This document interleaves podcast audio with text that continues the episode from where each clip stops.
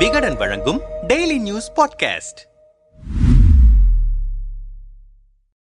தமிழக சட்டமன்ற மழைக்கால கூட்டத்தொடரின் மூன்றாவது நாளில் எதிர்க்கட்சி துணைத் தலைவர் இருக்கை விவகாரத்தை அதிமுக பொதுச் செயலாளரும் எதிர்க்கட்சி தலைவருமான எடப்பாடி பழனிசாமி கேள்வி எழுப்பினார். அப்போது ஓ பன்னீர்செல்வம் மனோஜ் பாண்டியன் வைத்திலிங்கம் ஆகியோர் அதிமுகவிலிருந்து நீக்கப்பட்டுவிட்ட பின்னரும் அவர்களை அதிமுக எம்எல்ஏவாக கருதுவது ஏன் என சபாநாயகர் அப்பாவுவிடம் எடப்பாடி கேள்வி எழுப்பினார். அதற்கு பதிலளித்த சபாநாயகர் அப்பாவு இருக்கை ஒதுக்கீடு என்பது சபாநாயகர் உரிமைக்கு உட்பட்டது. அதை எதிர்க்கட்சித் தலைவர் கேட்க முடியாது என்றார். இதையடுத்து அதிமுக எம்எல்ஏக்கள் தொடர் அமளியில் ஈடுபடவே அவர்களை வெளியேற்ற உத்தரவிட்டார் சபாநாயகர் அப்பாவு. அவையிலிருந்து வெளியேறிய பின் செய்தியாளர்களிடம் சட்டமன்ற எதிர்க்கட்சி துணைத் தலைவர் நியமனம் குறித்தும் அதிமுகவில் இருந்து மூன்று எம்எல்ஏக்கள் நீக்கப்பட்டது குறித்தும் பத்து முறை சபாநாயகர் அறையில் கடிதம் கொடுத்திருக்கிறோம். பத்து முறை கடிதம் கொடுத்தும் நாங்கள் வைத்த கோரிக்கையை சபாநாயகர் நிராகரித்து விட்டார். அவர் தனது மரபை கடைபிடிக்கவில்லை. காலம் காலமாக எதிர்க்கட்சி தலைவர் அருகில்தான் துணைத் தலைவர் அமர வைக்கப்படுகிறார். மற்ற உறுப்பினர்கள் சபாநாயகர் விருப்பப்படி அமர வைக்கப்படுவார்கள். அதில் நாங்கள் குறுக்கிடவில்லை. ஆனால் எதிர்க்கட்சி துணைத் தலைவர் மரபுப்படி நியமிக்கப்படவில்லை.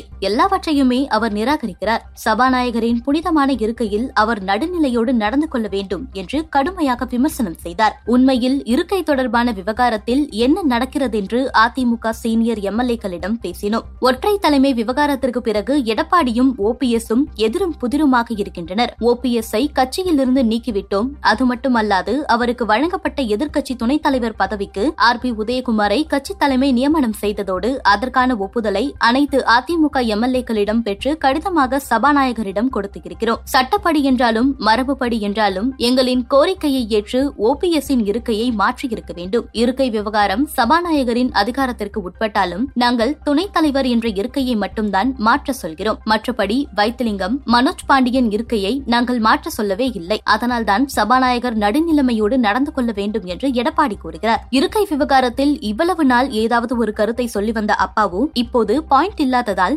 அதிமுக எம்எல்ஏக்களை வெளியேற்றியிருக்கிறார் என்றனர். இதுகுறித்து முன்னாள் சபாநாயகரும் அமைச்சருமான ஜெயக்குமாரிடம் கேட்டபோது அதிமுகவின் பொதுக்குழு மூலமாக நீக்கப்பட்ட புல்லுருவிகளுக்கு கொம்பு சேவிவிடும் வேலையை சபாநாயகர் செய்கிறார். இது கண்டனத்திற்கு உரியது. கட்சியிலிருந்து நீக்கப்பட்டவரை எங்கள் பொதுச் செயலாளர் அருகே உட்கார வைக்கக்கூடாது. ஒரு முன்னாள் முதல்வர் என்பதற்காக எதிர்க்கட்சி தலைவருக்கு அருகே இடம் ஒதுக்கப்பட்டதாக கூறுகிறார் அப்பாவு. அப்படியென்றால் தன் அதிகாரத்தை பயன்படுத்தி முதல்வர் ஸ்டாலின் பக்கத்தில் ஓபிஎஸ்க்கு இடம் ஒதுக்கீடு செய்வாரா? சட்டமன்ற சபாநாயகர் என்பவர் எல்லோருக்கும் பொதுவானவராக இருக்க வேண்டும். ஆனால் அவர் நடுநிலையோடு செயல்படவில்லை. அதற்கு இருக்கை விவகாரம் ஒன்றே போதுமானது என்றார் காட்டமாக. தொடர்ந்து திமுக தரப்பில் கேட்க முயற்சிக்கும் போது அவைக்குள் நடக்கும் விவகாரத்தில் சபாநாயகர் எடுக்கும் முடிவுதான் இறுதியானது. சட்டத்தின்படி சபையின் மரபுப்படி சரியான முடிவைத்தான் சபாநாயகர் எடுக்கிறார். அதை முதல்வரால் கூட கேள்வி எழுப்ப முடியாது. மக்களின் பிரச்சினை குறித்து அவையில் பேச முடியாத அதிமுகவினர் தங்களின் பங்காளி சண்டை போட்டுக்கொண்டு அவையின் நேரத்தை தான் வீணடிக்கிறார்கள் என்கின்றனர். இதுகுறித்து அரசியல் பார்வையாளர்கள் ஜெகதீஸ்வரனிடம் கேட்டபோது அதிமுகவில் குழப்பம் இருந்தால் அவையில் அதை கொண்டுவரக்கூடாது என்று சபாநாயகர் அப்பாவு நினைக்கிறார். அதன்படிதான் ஓபிஎஸ்க்கு ஆதரவாக செயல்படுகிறோமோ என்ற எண்ணம் வராமல் இல்லை. முன்பிருந்த தனபால் ஜெயக்குமார் என எல்லா சபாநாயகர்களும் அவர்களின் கட்சி சார்ந்தே முடிவை எடுத்து வந்தனர். அதன்படிதான் அப்பாவு திமுக சபாநாயகராகவே நடந்து கொள்கிறார் இந்த இருக்கை விவகாரத்தில் அதிமுக வழக்கு தொடர்ந்தாலும் அவை விவகாரத்திற்குள் நீதிமன்றத்தால் தலையிட முடியாது. இந்த குழப்பமான சூழ்நிலைதான் வரும் சட்டமன்ற கூட்டத்தொடரிலும் தொடரும் என்றார்.